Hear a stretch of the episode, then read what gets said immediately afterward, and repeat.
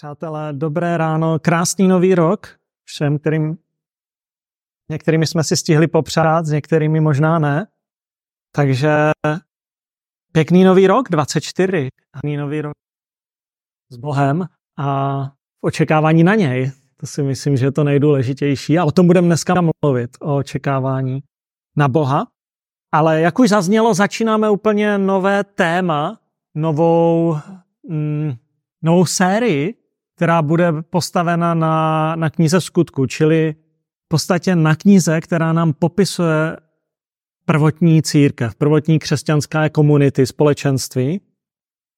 A, a myslím, že toto téma je strašně důležité, takže aby jsme se dostali do toho tématu a taky přátelé z Brna pluska Brno, která bude s námi v tomto tématu a budeme se střídat, tak eh, bych udělal nejdřív takový úvod ke knize skutků a takový bych řekl historicko-společenský. Takže pro ty, kteří máte rádi historicko-společenské věci, tak si věřím najdete v tom svoje.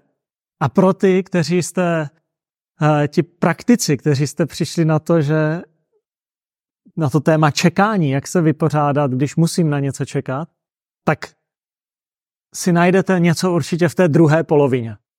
Takže budeme mít takové dvě části a podíváme se nejprve na, na úvod k celé té knize a k Lukášovi jako autorovi této knihy. Proč se zamýšlet vůbec nad tím, jak má vypadat zdravé křesťanské společenství? Jak má vypadat křesťanská komunita? A my vidíme v dnešní době takové dva póly možná, možná i víc, ale dva takové hlavní. Je tady nějaký pól na jedné straně, jdeme s kulturou, až extrémní pól přizpůsobovat se duchu doby a na druhé straně možná v protireakci je pól stahovat se, chránit se, být příliš ochranářští až uzavření, aby jsme se nějak nepošpinili tím, co frčí v této době a kultuře. Jak to dělala prvotní církev? Na jakých principech stála? Byla ta kultura jiná, římská, než ta dnešní? Asi moc ne, že? Když známe, co se tam dělo.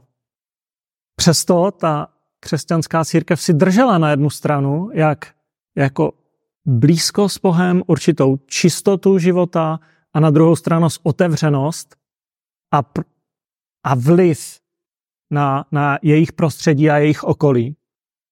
A my budeme procházet tím, jak jako křesťané a jako celá komunita žít pod vlivem Božího ducha. Budeme přemýšlet o tématech, jako je společenství čekající dneska, jako je společenství naslouchající, jako je společenství uzdravující, mocné, pronásledované, sjednocené, misijní a určitě i další témata zač, eh, začneme. Takže myslím, že to je fakt živé téma v dnešní kultuře. Lukáš a jeho literatura. Kniha skutků je druhou částí Lukášova díla. První část je Lukášovo evangelium. A na, kdo byl Lukáš? A v Bibli se dozvídáme, že byl lékař. Pavel o něm píše jako milovaný lékař, ale zároveň my vidíme, že to byl velmi vzdělaný člověk. Lukáš svoje knihy věnuje Teofilovi, znešenému člověku, pravděpodobně římskému občanovi. A když píše úvod, například Lukášova evangelia, první čtyři verše, kde je to věnování, používá klasickou řečtinu, naprosto vytříbený jazyk, kterým se normálně nemluvilo, který byl jazyk prostě spisovatelů, historiků, a pak přechází do jazyka septagvinty, do jiného typu řečtiny, který byl spíše hovorový, a Lukáš je schopný si hrát s jazykem a velice kvalitně ho používat pro určité skupiny obyvatel. Čili vidíme jeho velkou vzdělanost, jak jazykovou, tak historickou, protože ty detaily, které on používá, málo který historik starověku, možná žádný, není takhle detailní a na těch detailech my můžeme vidět spoustu věcí, jak si za chvíli řekneme. Čili Lukáše můžeme v klidu nazvat jedním z nejpřednějších spisovatelů starověku. Taky nejčtenějším bych řekl. A už jsme zmínili, že jeho dílo je věnované Teofilovi, který je vždy v počátku zmíněn. A oslovení v úvodu knihy ve starověku znamenalo, nebo se používalo pro významné patrony. A pro ty, kdo byli do díla nějakým způsobem zaangažovaní. Takže Teofilos mohl být někdo, kdo zastřešil toto dílo, kdo možná se podílel i na tom, že bylo distribuováno do těch prvních křesťanských obcích, kdo možná finančně zasponzoroval, bychom řekli dneska, protože a ty díla tehdy, nebo to, na co bylo napsáno dílo Lukáše, byly svitky o rozměrech 10 až 12 metrů. Ten svitek se rozhrnul a psalo se. A vlastně Lukáš, jak v Lukášově evangeliu, tak ve skutkách využil ten 10 až 12 metrový svitek. To jeho dílo je akorát tak na ten jeden dlouhý svitek. A, a my vidíme i na tom, jak je schopný velmi dobře a velmi kvalitně selektivně vybírat, ale zároveň zachovat celek. A je to komplexní a zároveň nepřekračuje délku, která byla důležitá. A možná, že taky Teofilos, protože o něm moc nevíme, mohl být významný římský občan ve směru úředníka či vojáka, který měl vliv ve své kultuře, ve svém prostředí. Kdybychom měli říct hlavní téma Lukáše, a nejenom ve skutkách, ale i v jeho evangelium, jednoduše bych to zhrnul slovy duch, modlitba, evangelium do celého světa, evangelium pohanům. Tři takové klíčové témata. Našli bychom jich tam víc, ale pro jednodušení budu mluvit o těchto třech. Boží duch se vyskytuje u Lukáše nejvíce ze všech evangelií, evangelií. Nemluvě pak o knize skutků. Ježíš byl počat skrze ducha. Zachariáš i Marie mluví v duchu. A, a mohli bychom pokračovat teďka. A nechci, už, už bych se do toho zamotal. a ve skutkách pak nejprve čekáme na ducha, pak je příchod božího ducha a pak přichází moc pro inspirovaná kázání, moc ducha, moc uzdravení, moc a další a další věci.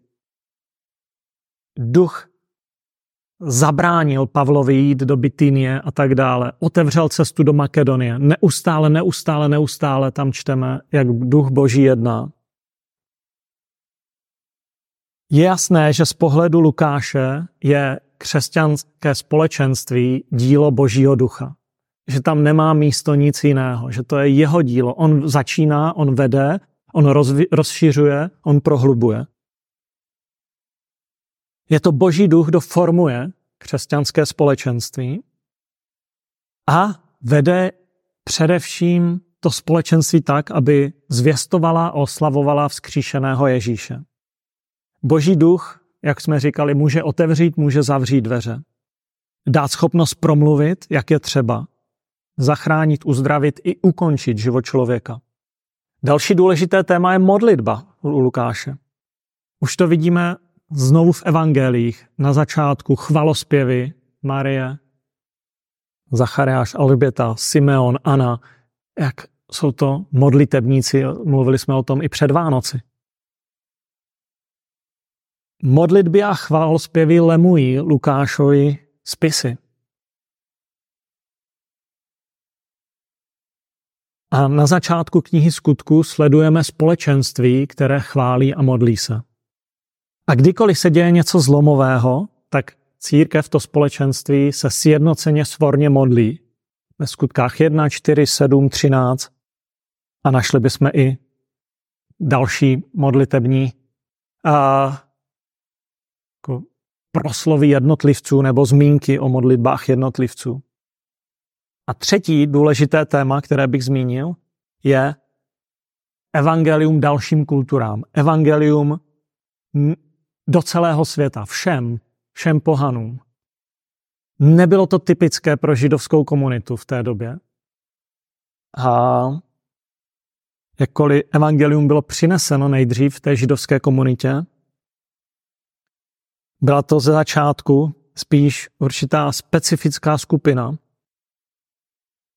a Lukáš velmi jasně říká už v evangelích, a vypichuje ty momenty, kdy nastala určitá zuřivost proti pánu Ježíši, kdy co zbudilo ty emoce, ty negativní emoce proti Ježíši a pak proti Pavlovi ve skutcích. Například ve Lukášově evangelium ve čtvrté kapitole, když Ježíš mluví v Nazaretě, zmiňuje Lukáš jeho proslov, kdy Ježíš řík, mluví o, uzd, nebo o, o vdově ze Sarepty, kterou už ve starém zákoně díky kde se stal zázrak, Eliáš tam způsobil zázrak a postaral se o vdově ze Sarepty a pak mluví o syrském Námanovi a reakce na to je, že chtěli Ježíše zabít, že vzali kameny a šli proti němu. Zmiňuje tyto dva, nebo tyto dvě jako osoby z pohanů, z nežidovského národa, zcela záměrně a ukazuje, na koho poukazoval Ježíš. Když Pavel mluví a říká, mně se zjevil sám Ježíš, když mluví otevřeně v Jeruzalémě, když už tam je velká vřava kolem něho, nechávají ho promluvit až do té doby, kdy řekne, mně se zjevil Ježíš zkříšený a řekl mě, ať zvěstuji tuto zvěst evangelium pohanům. A jak řekl to slovo pohanům, okamžitě, velká vřava. A šlo to proti němu, že všechno. Je to zajímavé, že právě v Lukášově evangeliu máme spoustu, spoustu, spoustu těchto věcí, kde už na starém zákoně ukazuje, ale Bůh měl zájem o tyto lidi vždycky.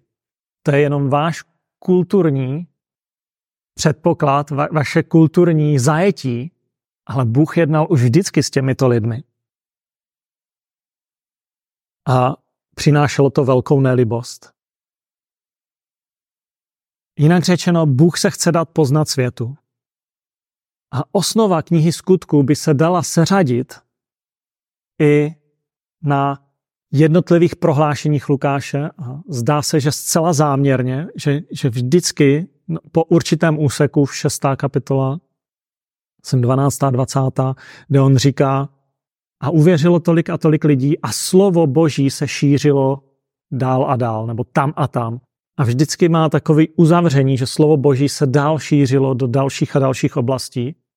A je tam takových pět zmínek, na které můžeme rozdělit tu knihu skutků. A zároveň vidíme, jak evangelium šlo, jak budeme číst první kapitole, nejdřív Jeruzalém, Judsko, Samařsko, etiopský dvořán a tak dále až do Říma. Až kolem celého toho středozemního moře. Takže podívejme se teďka na a, knihu skutku na začátek, po tom úvodu k, této, k tomuto tématu. A můžeme mít na paměti, když budeme pročítat knihu skutku, tyto tři důrazy. Duch je ten, kdo vede. Modlitba. Evangelium do celého světa. Jak se to projevuje v této knize.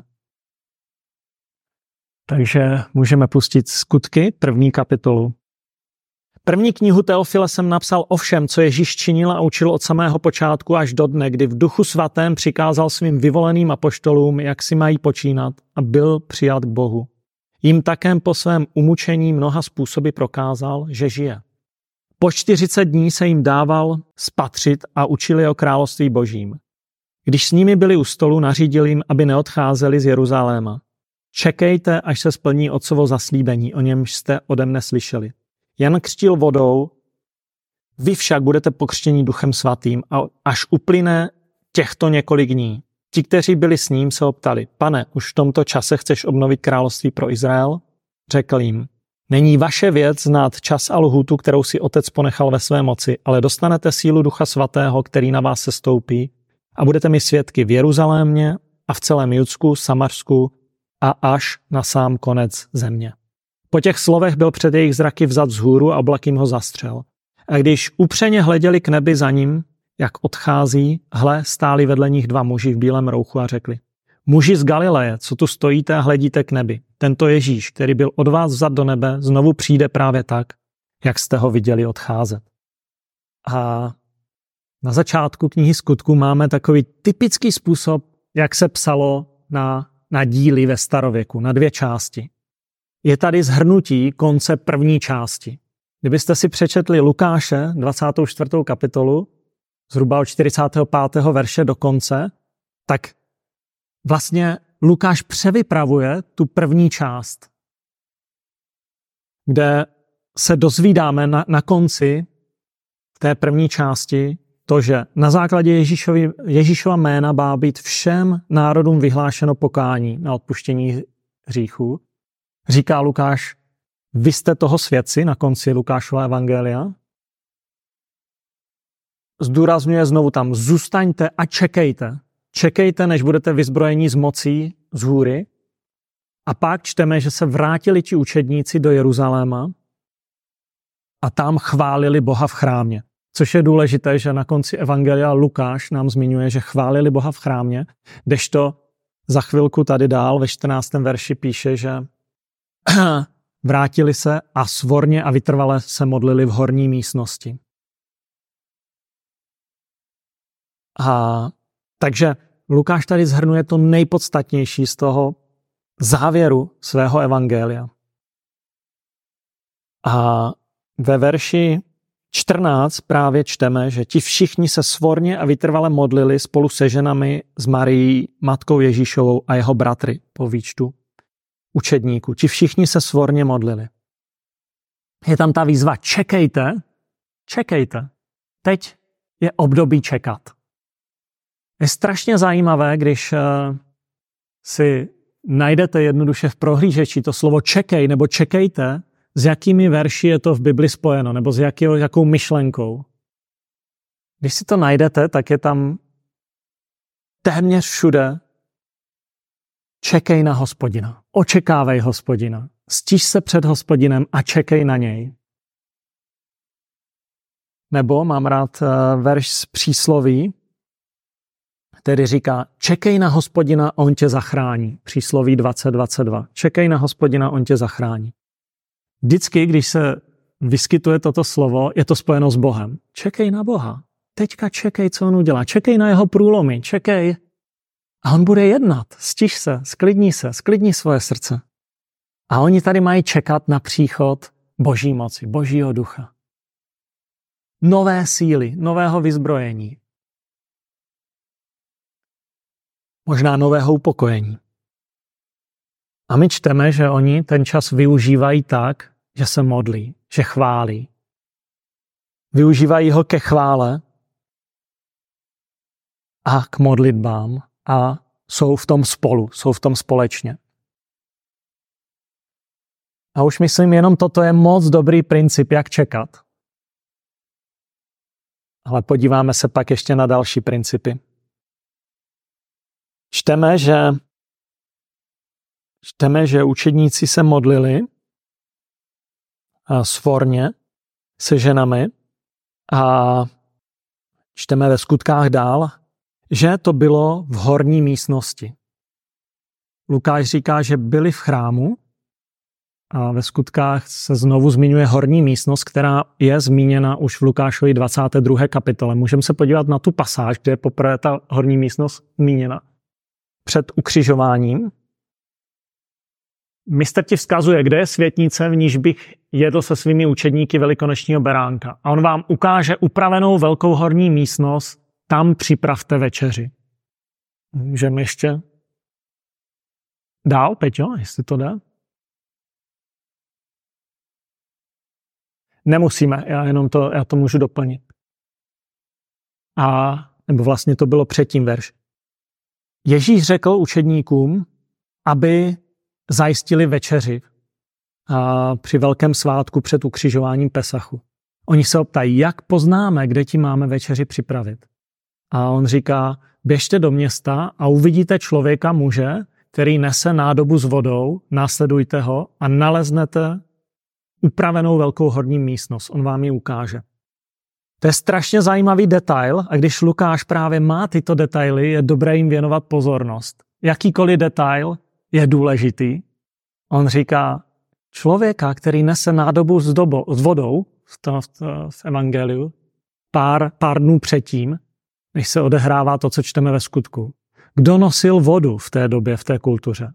Nosili ženy vodu. Muži nenosili vodu. A teď je tady muž, který nese vodu. a který má připravenou velkou horní místnost. Kdo nosil tehdy vodu z mužů? Někdo, kdo šel proti té kultuře. Někdo, kdo nějakým způsobem vybočoval. Je vysoká pravděpodobnost, biblisté se domnívají, že to byla skupina esejců, kteří v Jeruzalémě měli část, do, dokonce jedna část Jeruzaléma nazývaná čtvrť esejců, dokonce i brána esejců.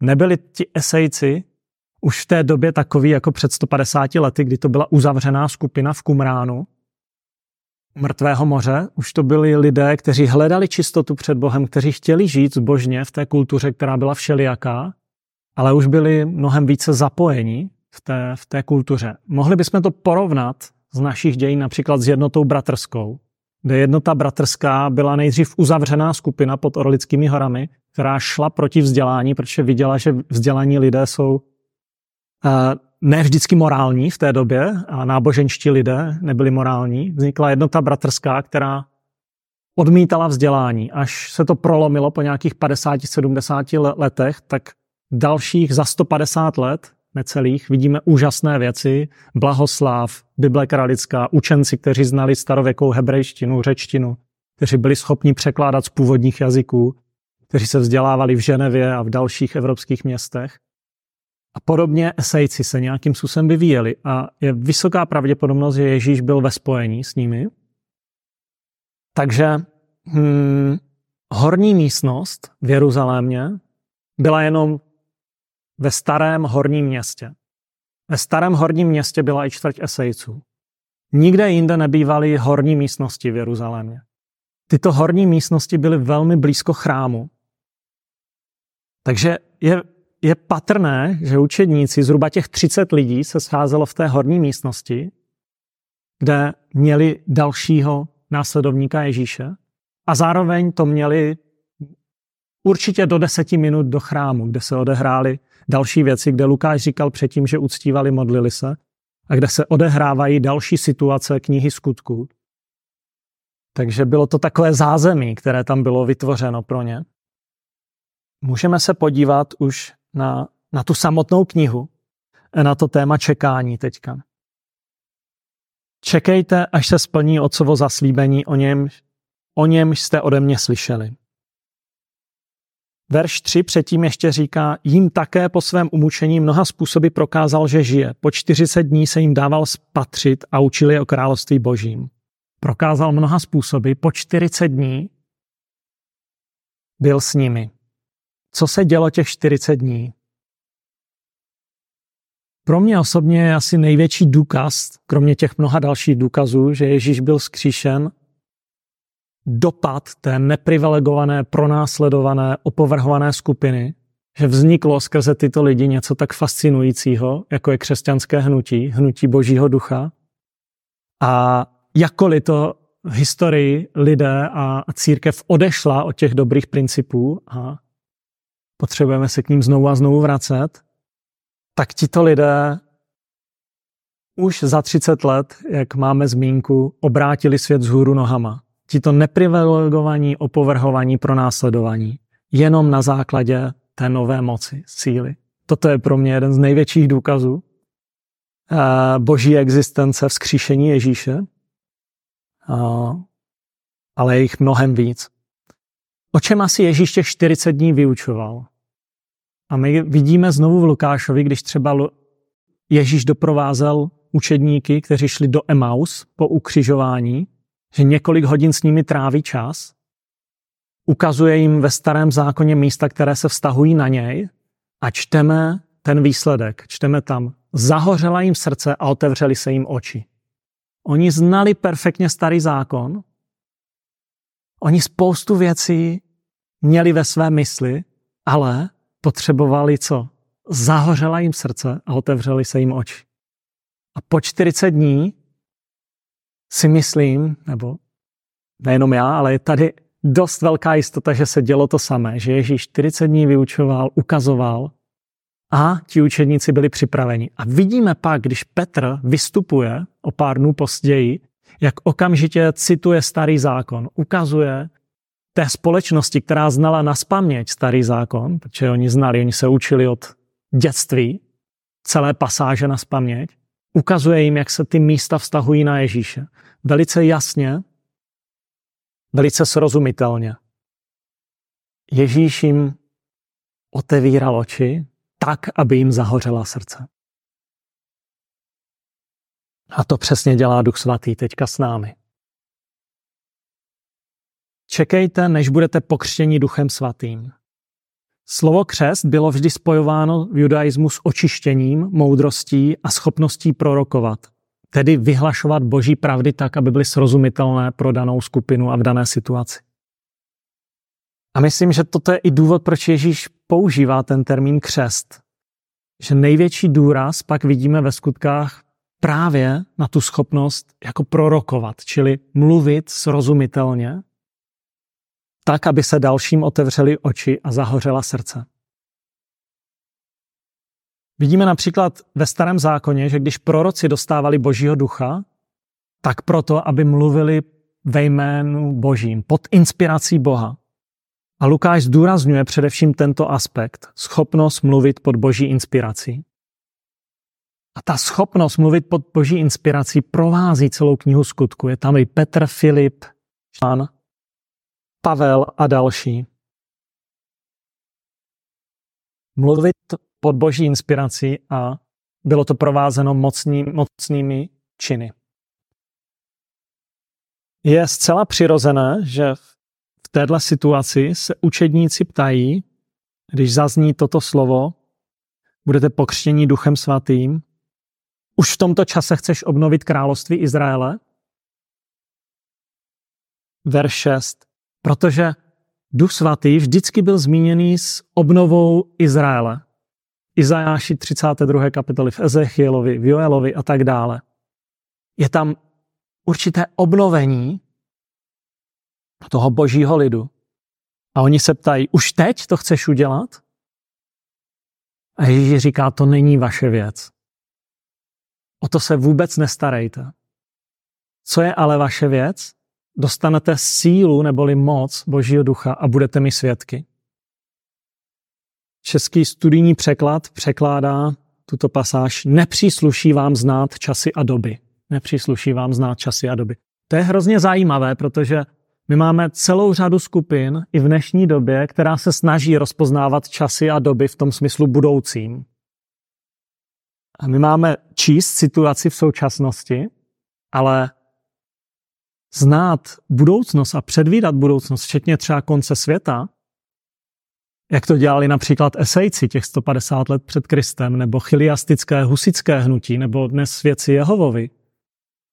Teď čtu hrozně moc je věcí na internetu, Nostradamus a ta baba Haga, nebo to normálně máte články, že jo, jak tak tam je spousta proroctví a jak, jak to, to, to je oficiální název té paní, oni tak říkají. Teď se mi padlo to jméno, baba, protože, ano, jak říká Peťa, se mi to spojuje s mrazíkem, ale uh, strašně moc věcí jo, o budoucnosti, o tom, co bude, jaký bude tento rok, zvlášť na začátku roku, ale tady je řečeno, není vaše věc. A vždycky ty skupiny, které to předpovídali, se zklamaly, že bylo to velké zklamání u svědků Jehovových v první světové válce, že ti lidé prodávali majetky a očekávali konec světa a najednou nic. Obrovské zklamání, obrovské selhání. A kdyby, když se pohybujeme důsledně v božím slově, tak tady je řečeno, tohle, tohle není vaše role. Ale co je naše role? Co zůstává naší roli? Budete mi svědky a dostanete moc k tomu. Dnes už máme jít možnost až na ten sám konec světa. Tehdy byl konec světa hruba oblast, širší oblast středozemního moře, když královna ze Sáby jede za Šalamounem, tak je řečeno, že přichází ze samého konce světa za Šalamounem. A, a pro učedníky toto byla ta oblast jejich svědectví a oni se dostali vlastně nejdál, jak mohli. Je velmi zajímavé třeba o Tomášovi, když eh, a někteří autoři v druhém století napsali, že byl násilně zabit eh, vlastně na území dnešní Indie, že když Portugalci přijeli v 15. století do Indie a začali zakládat ty svoje kolonie, eh, Goa a další, a vydali se do vnitrozemí, tak narazili v 15. století na skupinu lidí, kteří si říkali tomisté, jako následovníci Tomáše, vyznávali o Ježíši stejné věci, jako jsou v Bibli, jako vyznávala západní tehdy církev, žili morálním způsobem, žili křesťanským způsobem, akorát jejich kultura a zvyky byly úplně jiné. Úplně jiné než v západní Evropě. Oni si vůbec nevěděli s nimi rady, že? Římskokatolická církev nevěděla, jak je zapojit, jak to jak to propojit se svojí hierarchií, protože oni tu hierarchii neměli. Byla to určitá týmovost.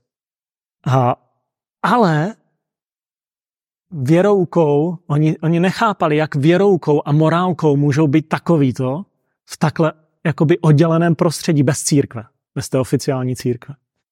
Byl to šok pro tehdy jeden z šoků, který zaznamenali. Ale o čem to svědčí? O tom, že asi ti autoři druhého století měli pravdu, že? A učedníci šli. Verše 13-14, když přišli do města, vystoupili do horní místnosti domu, kde pobývali, teď je vyjmenovalo 12 apoštolů, ti všichni se spolu svorně modlili se ženami a Marií, matkou Ježíšovou. Marie je významně zmíněna tady v tomto výčtu. A jeden z důvodů, proč si myslím, že tady jsou zmíněny ženy a Marie, protože židovská společnost byla oddělená, že v synagoze byl speciální prostor pro ženy, jenom za okýnkami se dívali průhledy. Ten hlavní prostor byl pro muže.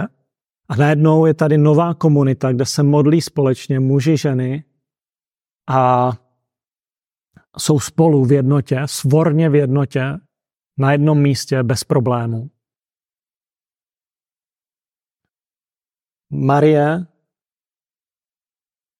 myslím si, že proč Lukáš výrazně zmiňuje, je jeden z důvodů, protože pravděpodobně, nemůžeme to dosvědčit, měl informace například o Ježíšově dětství od ní. Lukáš velmi zdůrazňuje ve svém evangeliu, když budete pročítat, že Marie vždy zachovávala všechno ve svém srdci. Ale Marie toto udržela a zachovala ve svém srdci. Proč to Lukáš zdůrazňuje? Mohl mít ty informace a pravděpodobně měl přímo od ní. Když on říká, znovu jsem si všechno důkladně prošel, znovu mluvil s těmi očitými svědky. Například, no to, to řekneme v dalších setkáních s Filipem, s Cezarej a tak dále. A Marie je tady svědek, významný svědek. Marie je ta, která vyučovala o Ježíši, která nesla Boží slovo, která mluvila o Ježíši velmi jasně, jako o božím synu, o svém i o božím synu.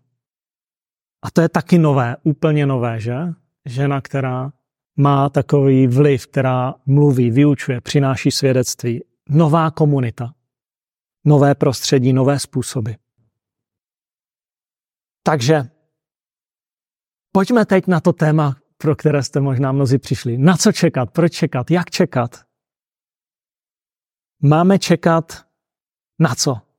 Jakým způsobem? Co nám říká tato pasáž? Co učí tato pasáž? Ve skutečnosti my neustále na něco čekáme, že? A já bych možná použil otázku, proč se nám nechce čekat na začátek?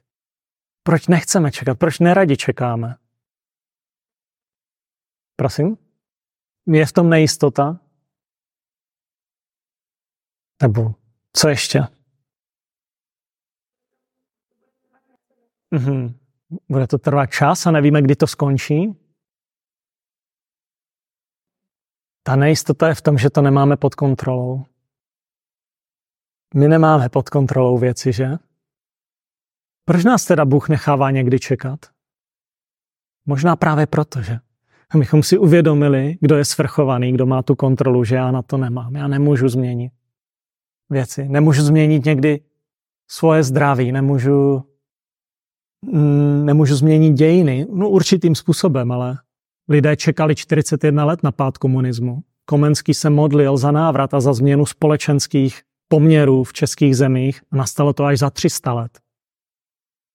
Židé se modlili a čekali na možnost návratu z babylonského zajetí. Nastalo to se 70 let a některé věci nastaly po staletí.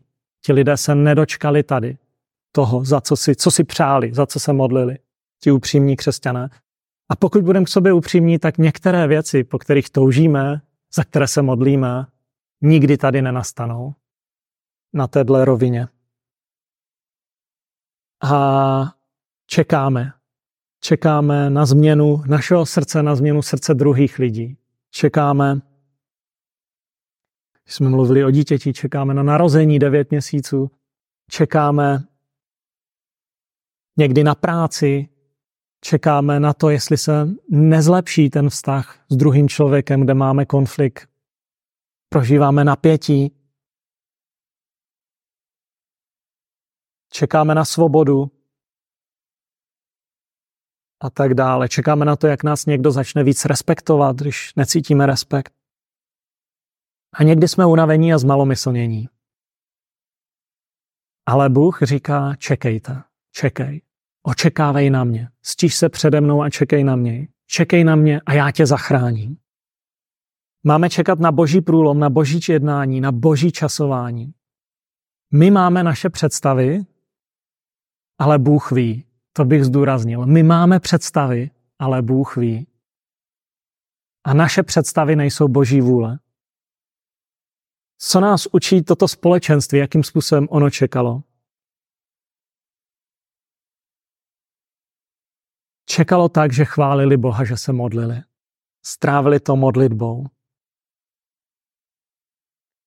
Taky vidíme, že nemáme čekat sami, že je dobré, aby v tom byli zapojeni další lidé. Některé věci nejde sdílet s komunitou 30 lidí, jako tady, možná jenom s dvěmi, ale je důležité nebýt v tom sám, v tom očekávání. Být sám je asi ta nejvíc malomyslňující věc,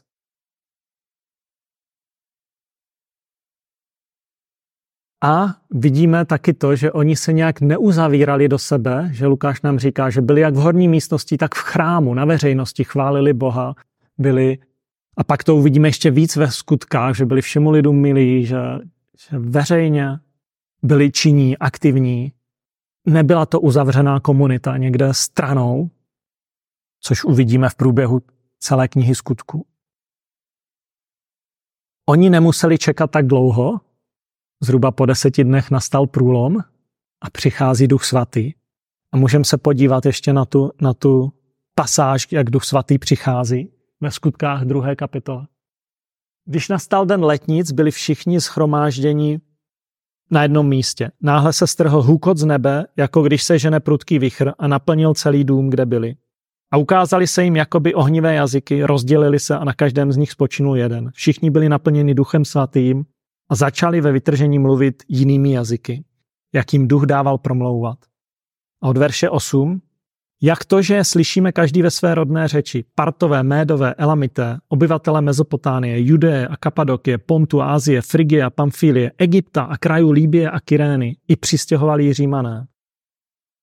Kréťané i Arabové, všichni je slyšíme mluvit v našich jazycích o velikých skutcích božích. Nastává to, na co čekali. Nastává průlom. Přichází boží duch, který ho Ježíš zaslíbil. Jak se to projevuje? Mluví v rodných jazycích těch jednotlivých kultur. Je tady evidentní zázrak, nadpřirozená moc, nadpřirozené působení.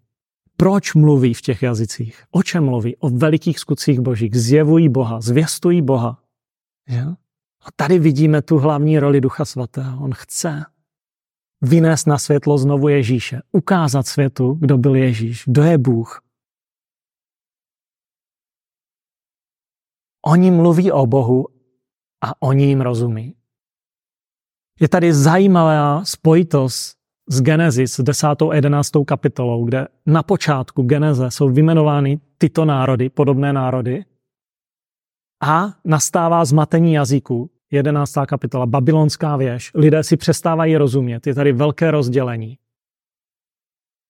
V důvodu odmítnutí Boha. A najednou přichází duch boží a je tady velké sjednocení jazykové. Je to jeden z těch rysů, který tady vidíme, jak Lukáš odkazuje. Každý žid, že tehdy viděl, co znamenalo to rozdělení jazyků, znali to znovu na spaměť a tady je sjednocení. Nové nová možnost jednocení. A příště Brňáci budou pokračovat a uvidíme, jaké ovoce to přineslo, že co to znamenalo, jak tam uvěřilo tři tisíce lidí. A je to, je to velmi významný počátek křesťanského hnutí.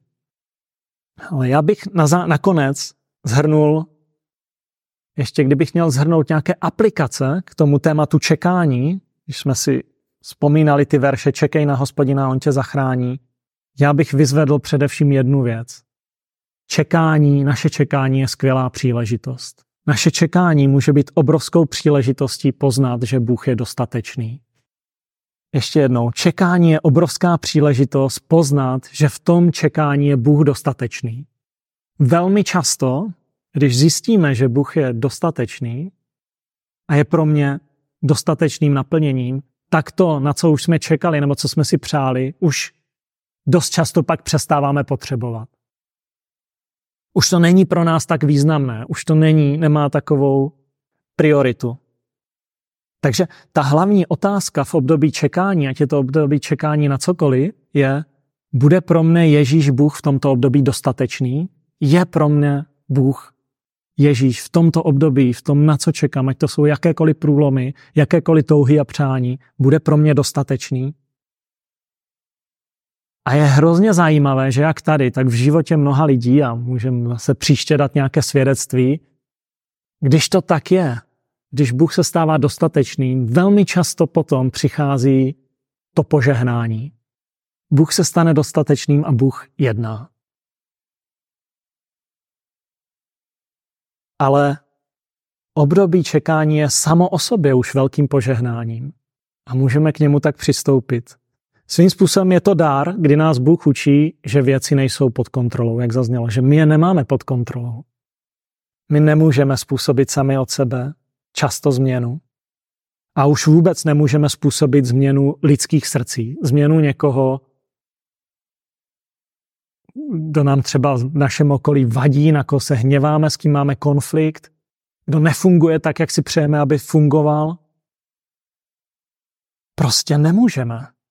Je to boží věc. Je to boží jednání. Na nás je co? Aby Bůh se pro nás stal dostatečným. Pro mě a pro nás jako pro komunitu v tomhle světě. Protože tenhle svět nefunguje tak, jak si přejeme. Neustále jsme o tom přesvědčováni, události před Vánocí a další a další. Prostě tenhle svět nefunguje tak, jak bychom chtěli. Nefunguje ani tak, jak Bůh ho zamýšlel. Jednou bude fungovat. Ale i přesto všechno, přesto, jak bychom si přáli změnu v srdcích lidí, přesto všechno můžeme najít dostatečnost a spokojenost Bohu. Ve skutečnosti potřebujeme projít tím obdobím čekáním, potřebujeme projít obdobím zklamáním, potřebujeme projít obdobím selháním sami ze sebe. Jsme selhali. Je to pro nás zdravé, že? My nechceme, lidi chtějí všechno řešit hned, my nechceme být v nějakém období zklamání, nechceme být v období bolesti, nechceme mít v období nenaplněné očekávání, ale ve skutečnosti je to velmi zdravé, protože v tom můžeme zakoušet Boha. Takže ta konečná otázka není tak o tom, jestli jsem ochotný čekat, ale o tom, jestli důvěřuji. Jestli důvěřuji Boží svrchovanosti. Takže můžeme si položit, důvěřuji Bohu, že On ví lépe? Důvěřuji a jsem ochotný ho chválit? Jak to dělali první učedníci? Důvěřuji v jeho moc, která může? Je pro mě Bůh dostatečný? Protože jestli pro mě bude dostatečný, tak bude přirozené, že budu ho chtít dát druhým. Že budu chtít Krista dát druhým, protože vím, kým je pro mě. Chci to nejlepší dát dál druhým lidem. Takže můžeme si položit na závěr tyto otázky a poprosím hudební skupinku, jestli by to uzavřela tou jednou písní. A můžeme i přemýšlet nad tím, jestli jsem přijal Ježíše a s ním tu obrovskou moc, moc, která mě vede k tomu, abych měl spokojenost Bohu a mohl se těšit, i když okolnosti života nejsou takové, jak bych si přál.